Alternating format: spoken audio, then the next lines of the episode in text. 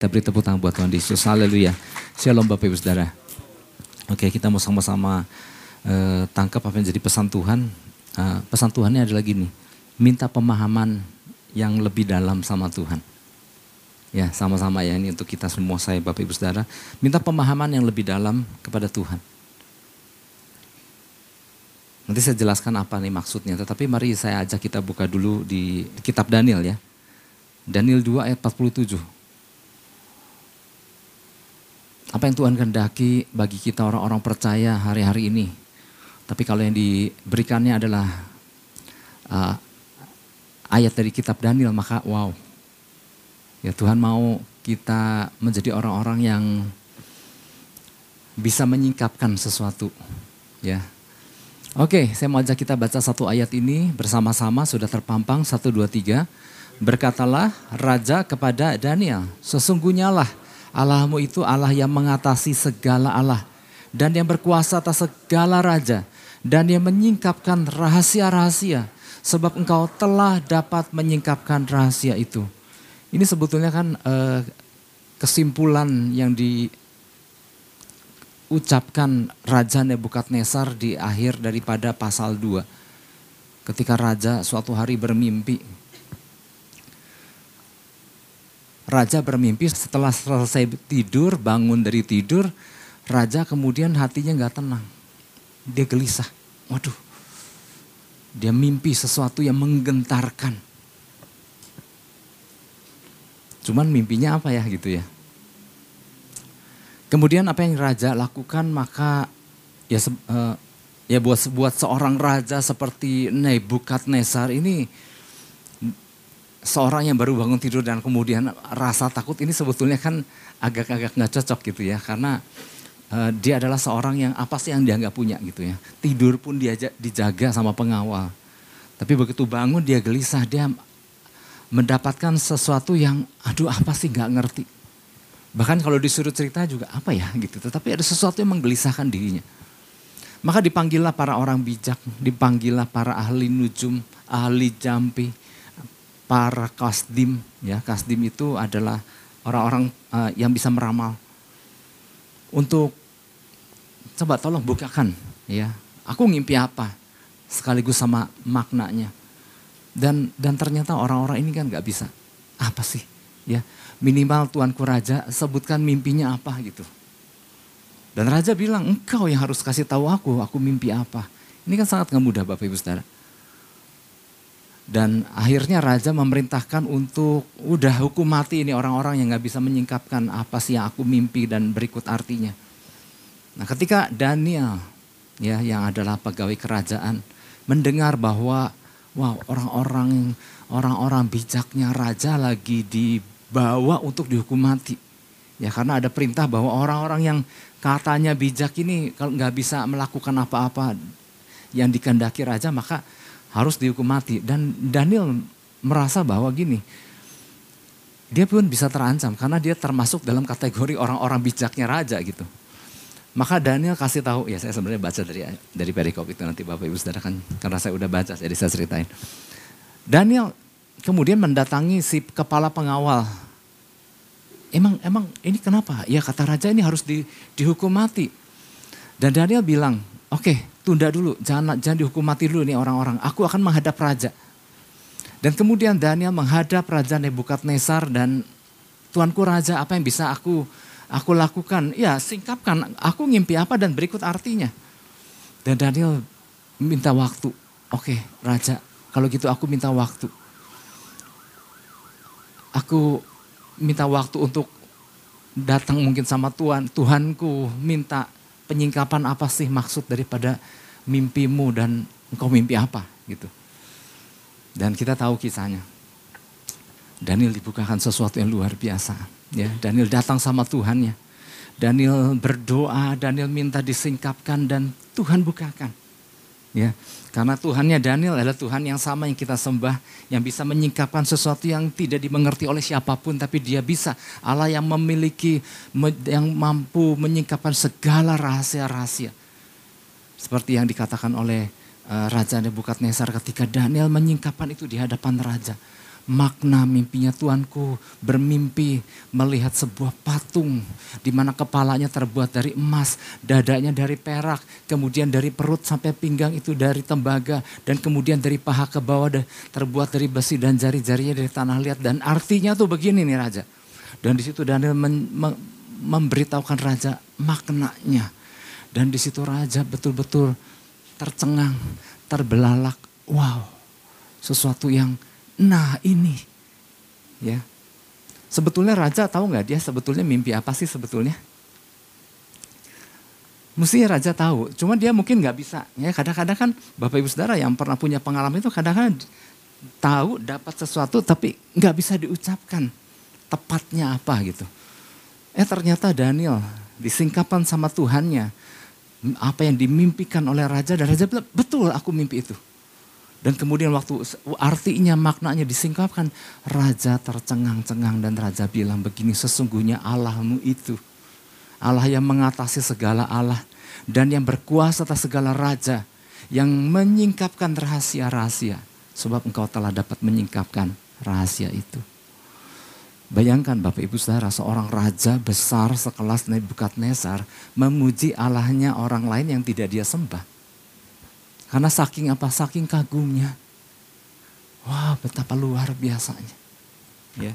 Nah ini loh Bapak Ibu Saudara. Ini jadi pesan Tuhan buat saya Bapak Ibu Saudara.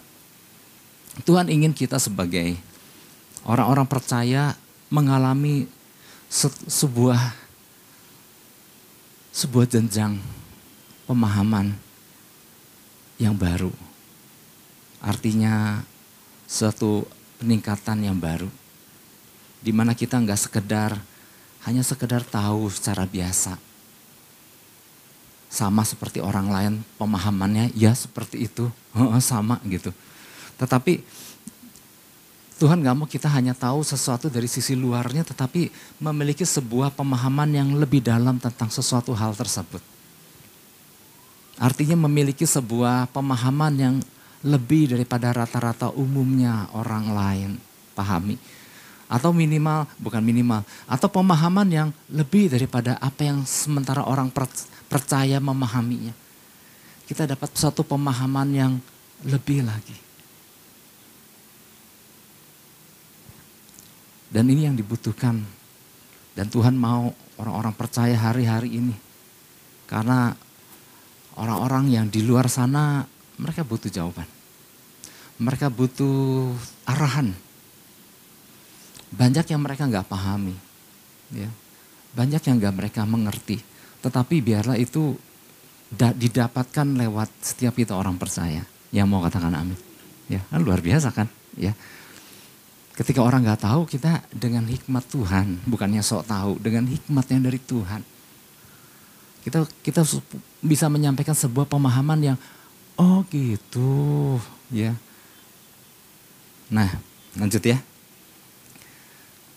Ya memang segini Bapak Ibu Saudara. Contohnya Daniel. Tapi Daniel kan luar biasa sekali kan. Dia masuk kategori seorang nabi besar yang nubuatannya itu telah tergenapi di masa lalu dan sedang digenapi di masa sekarang. Dan nubuatannya sampai kepada masa yang akan datang yang kita belum masuki. Wah itu loh yang yang yang Tuhan bukakan sama Daniel tuh begitu panjang dan jauh. Bahkan sedang di, sedang digenapi dan akan.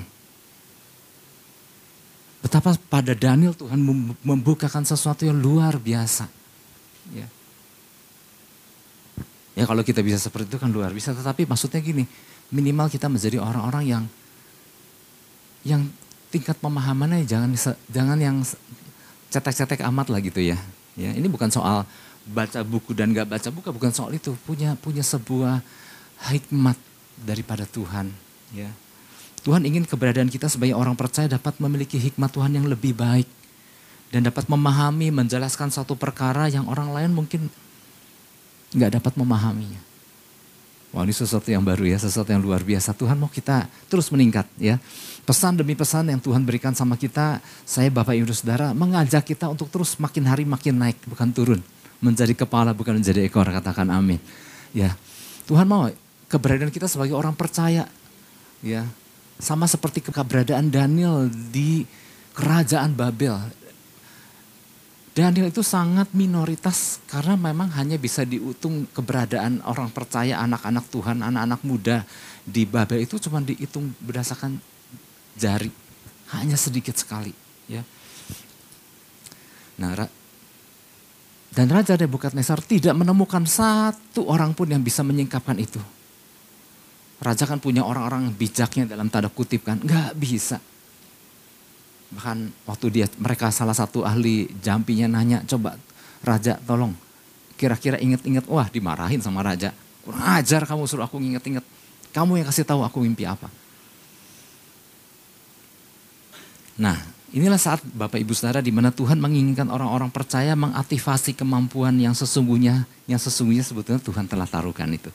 Ya, tinggal memang gini, seperti yang saya pernah jelaskan, ya belum belum belum teraktivasi dengan baik. Ya, bahannya udah ada karena Tuhan kan ciptakan manusia menurut gambar, ciptakan kita menurut gambar dan rupanya. Ya, bahannya jadi udah ada. Ya, nah belum lagi kan Tuhan kasih Roh Kudusnya pada orang-orang percaya Ya.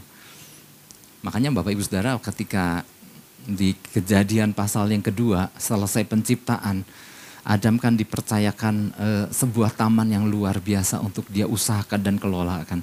Kemudian Tuhan kasih juga kan udah ciptakan binatang-binatang untuk memenuhi taman itu.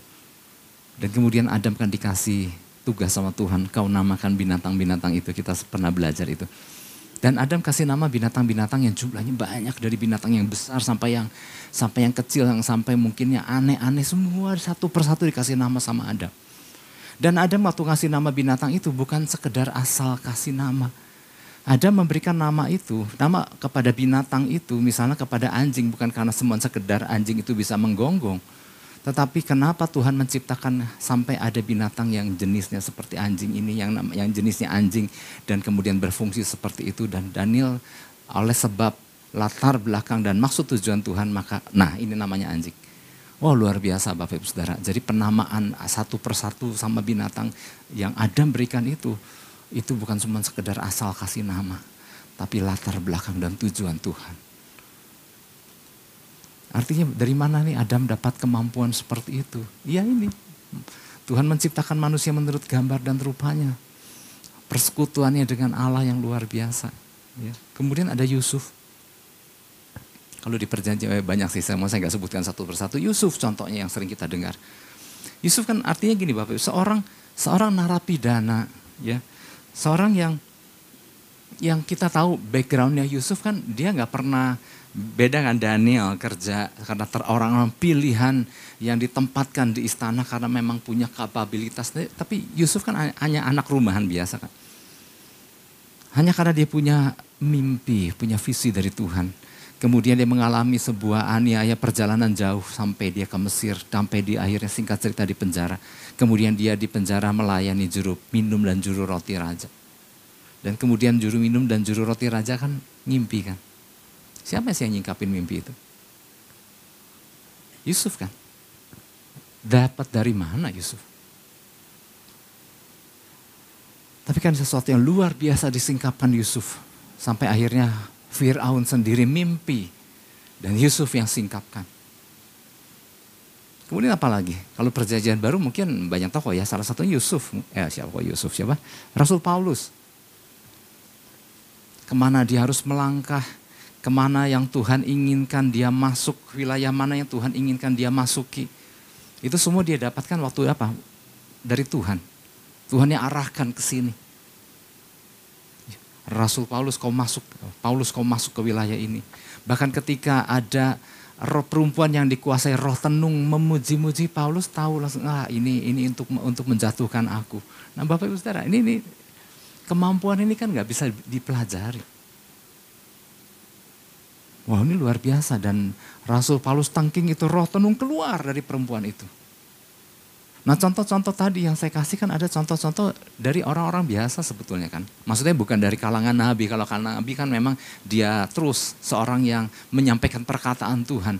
Tetapi ini diambil dari orang-orang yang memang uh, oleh uh, yang kategorinya ya, ya lebih umum lah kayak Daniel gitu ya. Ini kan orang-orang marketplace ini. Dan itu kan orang yang bekerja di istana. seorang administrator yang baik mungkin ya. Tapi adalah orang-orang yang bekerja secara umum di kerajaan Babel. Yang memang punya posisi tinggi. Tapi artinya dia masuk kategori orang-orang yang ada di marketplace. Nggak beda jauh dengan kebanyakan kita orang-orang percaya juga. Yang bergerak di marketplace. Tetapi yang yang disingkapkan, yang dapat menyingkapkan hal-hal yang orang lain nggak tahu gitu. Nah ini loh Bapak Ibu Saudara, beberapa hal yang perlu kita pahami berkaitan dengan pesan ini ya. Bahwa di mana pun kita berada, nah peran kita sebagai orang percaya itu harus berbeda ya. Ada sebuah pemahaman ya. Yang di mana orang waktu dia datang kita bisa kasih wawasan, nasihat, pandangan atau sesuatu yang membukakan. Nah inilah yang Tuhan kehendaki hari-hari ini Bapak Ibu Saudara. Ya. Kalau ada di antara kita ada anak-anak muda, dibutuhkan anak-anak muda yang seperti itu. Wow, luar biasa ya. Di pemilu 2023-2024 ini, pemilih anak-anak muda itu 70 persen loh. Perlu hikmat Tuhan. Ya. Nggak berdasarkan apa kata arus, orang kebanyakan pilih ini pilih, tapi kita butuh hikmat dari Tuhan. Ya, ketika orang bertanya, jadi mesti gimana nih? Kita harus menjadi orang-orang yang bisa kasih sebuah pemahaman. Oh, luar biasa, ya. Yang mau katakan amin anak muda? Oh, semua anak muda ya luar biasa ya. Oke, puji Tuhan. Uh, yang pertama, terhubung dengan Tuhan adalah sumber segala hikmat dan rahasia. Itu kuncinya sih. Terhubung dengan Tuhan yang adalah sumber segala hikmat dan rahasia terhubung. Terhubung artinya gini, ada jalinan ya, dengan Tuhan. Ada ada relasi dengan Tuhan. Ya, yang bukan satu arah tentunya. Ya Tuhan aku mengucap syukur untuk makanan hari ini, ya itu kan satu arah kan. Tetapi ada sebuah jalinan relasi antara kita dengan Tuhan dan Tuhan dengan kita.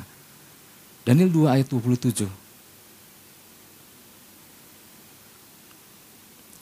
Daniel 2 ayat 27 sampai 28 bilang gini. Daniel menjawab katanya kepada raja, rahasia yang ditanyakan tuanku raja tidaklah dapat diberitahukan kepada raja oleh orang bijaksana, ahli jampi, orang berilmu atau ahli nujum. Jadi Daniel kasih tahu, nggak mungkin raja. Yuk jangan nggak usah nanya orang-orang itu, mereka pasti nggak tahu. Tapi Daniel bilang begini, tetapi di sorga ada Allah yang menyingkapkan rahasia-rahasia ia telah memberitahukan kepada tuanku Raja Nebukadnezar apa yang akan terjadi pada hari-hari yang akan datang. Mimpi dan penglihatan-penglihatan yang tuanku lihat di tempat tidur ialah ini dan selanjutnya. Di situ Daniel menjelaskan, ini loh yang tuanku Raja mimpikan kan. Ini, ini, ini, ini, dia jelaskan. Wah ini luar biasa. Dan terlebih dahulu dia katakan, ada Raja, ada Tuhan di sorga yang mengetahui segala rahasia-rahasia itu. Ya. Jadi dari sini kita lihat satu jawaban yang sangat gamblang dari Daniel bahwa rahasia yang ditanyakan raja itu nggak bisa disingkapkan oleh orang-orang lain. Apalagi orang-orang yang di luar Tuhan. Ya, ada kategori orang bijak, ada kategori ahli nujum, orang ahli jampi, orang-orang kasdim, ya. Itu kalau dalam bahasa Inggrisnya itu dikatakan yang yang yang orang bijaksana the wise man versi dunia ya wise man ya biasanya kalau udah yang panjang jenggotnya dia katakan orang bijak gitu ya. Terus ahli jampi adalah astrologer dan kemudian uh, orang berilmu dikatakan the magicians dan kemudian ahli nujum atau uh, orang kasdim itu adalah soothsayers adalah prama. Nah raja nanya-nanya tentang penyikapan mimpi itu sama orang seperti pastilah nggak bisa kata Daniel. Ya. Karena hanya Tuhan yang tahu. ya Allah hanya Allah Bapa di sorga yang tahu menyingkapkan segala sesuatunya itu. Ya. Jadi di sini kita harus ngerti dulu duduk persoalannya bahwa orang-orang di luar Tuhan gak bisa menyingkapkan seperti itu. Katakan amin. Hanya Allah Bapa di sorga yang kita sembah yang tahu segala rahasia rahasia itu dan dia hanya dia yang bisa menyingkapkan. Tetapi sayangnya kan nggak sedikit hari-hari ini masih suka didengar orang-orang percaya yang bertanya kepada ahli jampi, ahli nujum dan sejenisnya. Yang seharusnya uh, hari-hari ini adalah orang-orang percaya yang bisa menyingkapkan. Tapi malah ada orang-orang percaya yang bertanya kepada ahli-ahli nujum, ahli jampi, peramal-peramal itu. Ini kan sangat disayangkan. Ya. Jangan Bapak Ibu berpikir, iya kayaknya udah, kayaknya sih udah jarang sih. Oh, sangat mengagetkan loh Bapak, Bapak Ibu. Ternyata orang-orang yang kita nggak nyangka, eh masih aja datang sama tukang ramal sampai hari ini. Oke lanjut ya, lanjut ya. Kadang-kadang gini Bapak Ibu Saudara. Bahkan terhadap hamba Tuhan yang memiliki karunia bernubuat ya. Nggak salah kita orang percaya dinubuatkan. Tetapi kadang-kadang ini mindset sebagai orang nggak percaya yang datang ke ahli nujum itu mindset yang di, masih dimiliki mindset yang seperti itu dalam hidup orang percaya. Apa sih? Tuhan ngomong apa sih sama aku sama aku gitu ya? Kadang-kadang kan masih meskipun gini saya nggak bilang ini buatkan salah tetapi niat dan isi hatinya itu udah seperti orang mencari tanya ke dukun gitu nah ini yang harus kita uh, ya harus orang-orang percaya ya pulih di wilayah ini ya. Kadang-kadang kan saya, saya dulu pernah pernah jelaskan kan ya, ketika ada ada hamba Tuhan, ya dia menyampaikan nubuatannya setelah khotbah gitu ya.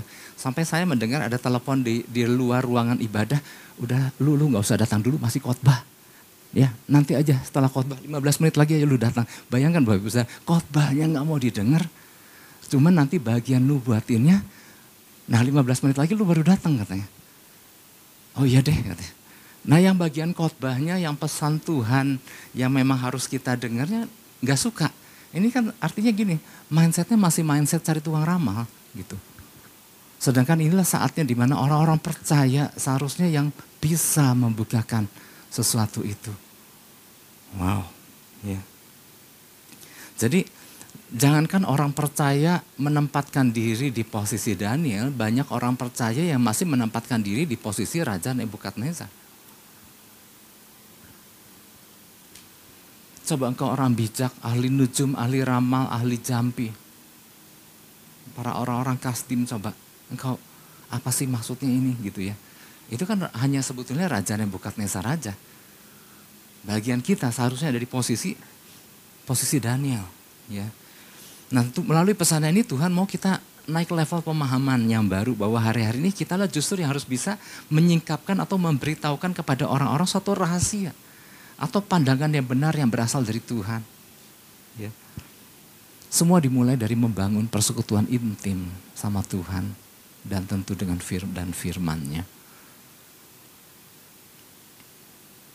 Yusuf tadi saya sempat singgung, ya dari mana sih dia dapat kemampuan? yang nggak punya latar belakang yang kita tahu ya Alkitab tulis.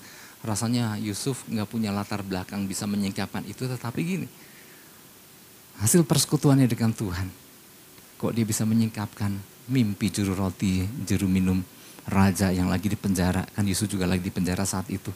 Sama-sama narapidana loh. Tetapi tetap hubungan Yusuf sama Tuhan terus terjalin. Di tengah kesendiriannya Yusuf terhubung dengan Tuhan. Ini membuat Yusuf bisa menyingkapkan perkara-perkara itu dan terbukti. Dan akhirnya Yusuf suatu hari kelak direkomendasikan sama salah satu pejabat pemerintah tadi untuk berkata kepada Fir'aun kalau waktu itu Fir'aun mimpi dan dia nggak tahu arti yang beda ya. Fir'aun mimpi, dia tahu mimpinya tapi nggak tahu artinya. Raja Nebukadnezar dia mimpi tapi dia nggak tahu mimpinya apa. Tapi itu bisa disingkapkan karena apa? Pertolongan Tuhan. Nah waktu Yusuf berhadapan dengan juru roti dan juru minum raja yang waktu itu mereka didapati kesalahan dan mereka dipenjara. Mereka kan ngimpi. Nah ada yang menarik kan ya Kejadian 40 ayat 8. Sebelum Yusuf menjelaskan makna mimpi juru roti dan juru minum raja, Yesus juga bilang bahwa hanya Tuhan yang bisa menyingkapkan itu. Jawab mereka kepadanya, kami bermimpi. Tetapi tidak ada orang yang dapat mengartikannya. Lalu kata Yusuf kepada mereka, bukankah Allah yang menerangkan arti mimpi? Ceritakanlah kiranya mimpimu itu kepadaku. Wow ini luar biasa kan. Seorang Yusuf. Dan dia berkata, bukan dia. Allah yang aku sembah yang bisa menerangkan arti mimpi. Coba ceritakan engkau mimpi apa. Maka dengan pertolongan Allahnya dia singkapkan makna mimpi itu. Tapi jangan disalahpahami bahwa kita maksud pesan ini kita jadi harus harus menjadi orang tukang jelasin mimpi gitu. Tapi maksudnya kan uh, punya sebuah hikmat atas apa pun gitu. Ya. Kadang-kadang gini, Gak sedikit orang percaya buat mimpinya sendiri aja kan gak ngerti. Apa sih mimpi aku? Ya karena kadang-kadang mimpinya kan kecampur sinetron-sinetron juga gitu ya. Yang sampai aku bingung mimpinya aneh, aneh, aneh banget gitu ya. Nah mestinya buat kita orang-orang percaya mimpinya adalah mimpi yang sesuatu yang Tuhan taruhkan pesan sesuatu. di mana Tuhan lagi menyampaikan pesannya dan kita yang mendapat mimpi itu kita yang harus bisa menyingkapkan makna mimpi itu. Kalau di perjanjian baru ya Rasul Paulus ya salah satu contoh ya karena dia seorang yang Tuhan tuntun setiap langkahnya. Memang ada ada masa di mana Rasul Paulus pun aduh nggak tahu ke mana harus melangkah ke sini nggak boleh ke sana nggak boleh. Tetapi kemudian dia datang sama Tuhan dan Tuhan singkapkan, Tuhan bukakan ke sini loh Paulus kau harus melangkah. Makanya makanya Rasul Paulus kan di dalam salah satu suratnya kan di di Efesus 1 ayat 17 kan Betapa pentingnya orang-orang percaya meminta roh hikmat dan wahyu katanya. Karena hal yang sama roh hikmat dan wahyu dari tanda Tuhan pun dia dia alami, dia miliki. Sehingga dia ngerti untuk oh, kita baca dulu ya. Dan meminta kepada Allah Tuhan kita, Efesus 1 ayat 17. Dan meminta kepada Allah Tuhan kita Yesus Kristus, yaitu Bapa yang mulia itu supaya ia memberikan kepadamu roh hikmat dan wahyu untuk mengenal dia dengan benar. Ayat, ayat 18 deh, selesaikan. Dan supaya ia menjadikan mata hatimu terang agar kamu mengerti pengharapan apakah yang terkandung dalam panggilannya. Betapa kayanya kemuliaan bagian yang ditentukan bagi orang-orang kudus. Ayat 19 sekali lagi, satu lagi. Dan betapa hebat kuasanya bagi kita yang percaya sesuai dengan kekuatan kuasanya. Ketika roh hikmat dan wahyu ada pada orang percaya. Dapat paham lebih lagi. Ngerti tujuan panggilannya lebih lagi. Kembali ke ayat 17 Artinya kita butuh hikmat Tuhan, kita butuh wahyu dari Tuhan. Ya. Nah di situ di dalam perjanjian baru ini Rasul Paulus menjelaskan apa itu hikmat, apa itu wahyu. Ya, ini kan yang yang tadi di perjanjian lama kan yang kita tahu bahwa Daniel, wah betapa luar biasa, Yusuf luar biasa, tetapi dijabarkan itu di dalam perjanjian baru oleh oleh Rasul Paulus. Ya, arti hikmat dan wahyu. Ya. Ternyata hikmat itu artinya Bapak Ibu Saudara dalam dalam dalam bahasa Ibrani-nya itu eh, disebutnya kokma ya. Ternyata penjelasan hikmah itu wow, hikmat itu luar biasa ya. Kokma itu artinya keterampilan dalam berperang. Ketajaman di dalam administrasi dan prudence atau bijak di dalam hal kerohanian. Wow luar biasa ya hikmat itu luas dan dalam sekali.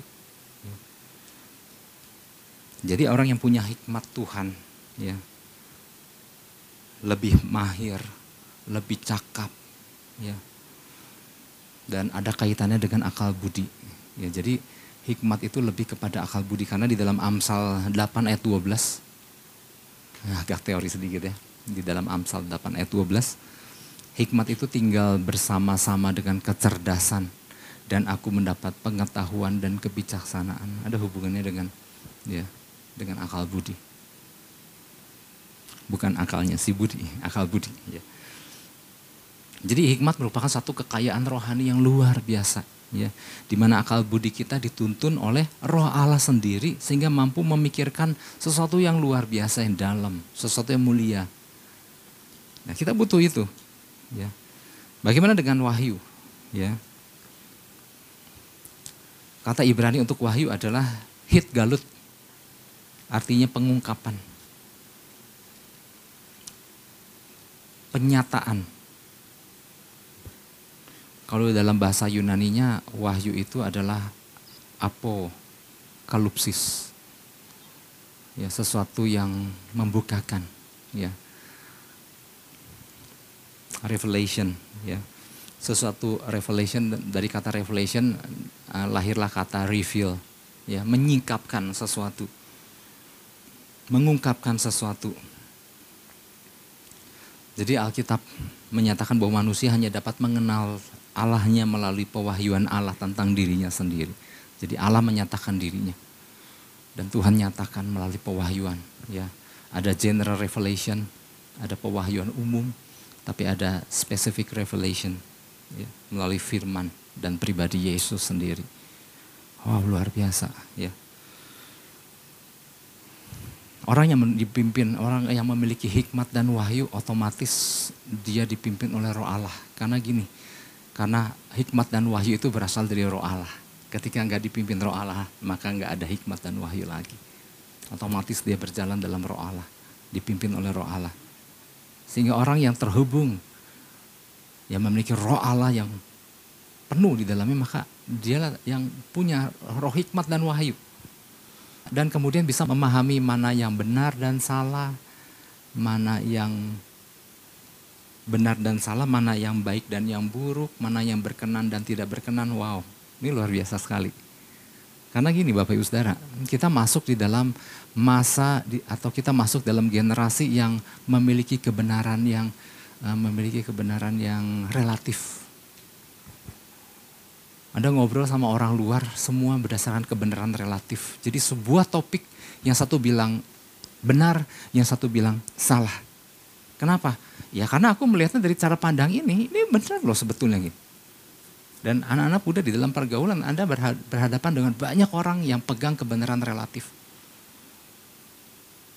Buat dia ini sih benar buat dia tinggal bersama dengan orang yang dia belum nikah itu buat dia benar.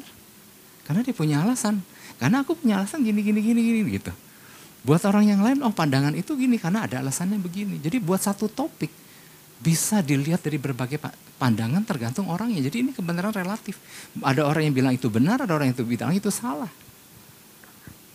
Tapi buat kita anak-anak Tuhan ada kebenaran yang absolut yaitu firman Tuhan apa kata firman Tuhan. Nah inilah harus kita pegang hari-hari ini. Dan kita butuh roh hikmat dan wahyu. Ya karena roh hikmat dan wahyu itu berdasarkan kebenaran firman Tuhan. Dan lain-lain. Dan kemudian roh hikmat dan wahyu itu membuat kita jadi paham tujuan Tuhan dalam hidup kita. Ada orang yang masih belum tahu kan tujuan Tuhan. Ada orang yang masih belum tahu uh, apa yang Tuhan kehendaki. Ada orang yang masih berkumpul, aku tuh oh mendingan beginilah nggak usah bergereja. Artinya kan masih belum tahu sama sekali tentang hal itu.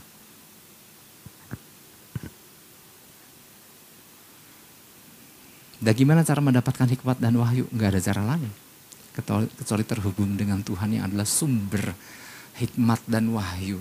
Ya, Yesus dikatakan dia adalah hikmat Allah itu sendiri. Yesus dikatakan ia adalah puncak pewahyuan Allah. Ya ada ayat-ayat yang sih, tetapi kan enggak, jadi saya nggak nggak usah terlalu menjabarkan terlalu rinci, tetapi sumbernya adalah Yesus. Waktu, waktu Yesus ada dalam kita, hidup di dalam kita dan kita terhubung senantiasa di dalam Kristus dan berjalan bersamanya. Percayalah Bapak Ibu Saudara, Tuhan terus ajarkan ajarkan lebih lagi, ajarkan, singkapkan lebih lagi, singkapkan lebih lagi sehingga kita jadi orang-orang yang ada di posisi harusnya seperti Daniel, bukan di posisi seperti Raja Nebukadnezar. Orang yang paham banyak. Wow, waktunya udah mau ini. Itu yang pertama. Ya. Terhubung dengan Tuhan yang ada sumber segala hikmat dan rahasia. Ya, hari-hari ini Tuhan mau angkat lebih lagi orang-orang percaya. Tuhan mau angkat lebih lagi anak-anak muda. Ya, diperlengkapi lagi seperti Daniel itu anak-anak muda loh. Daniel, Sadrak, Mesak, Abednego, anak-anak muda yang luar biasa. Nah yang kedua ada hubungannya. Terhubung dengan sesama orang percaya terhubung dengan sesama orang percaya ya dalam tanda kurung rekan sekerja orang-orang yang memiliki visi tujuan Tuhan yang sama dan beban yang sama Daniel ketika oke okay, ayatnya dulu ya Daniel 2 ayat 16